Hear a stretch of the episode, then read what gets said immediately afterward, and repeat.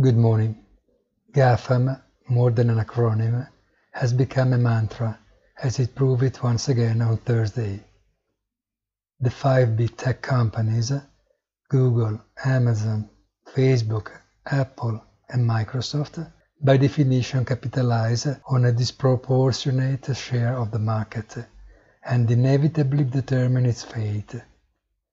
This was also the case yesterday, given that the recovery in the indexes may have found just a backup in the data on US GDP growth in the third quarter.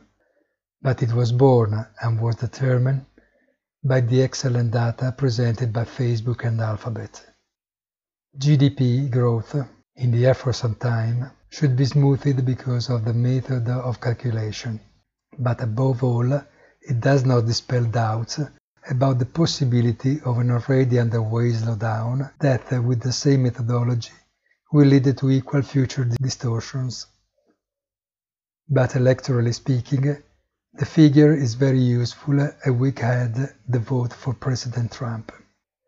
Lagarde, on her side, could only explicitly open up to what will be yet another help from the ECB, but for which we will have to wait until December with the effect of the depressing uh, the strength of a euro already under pressure from pandemic spreading and incoming lockdown.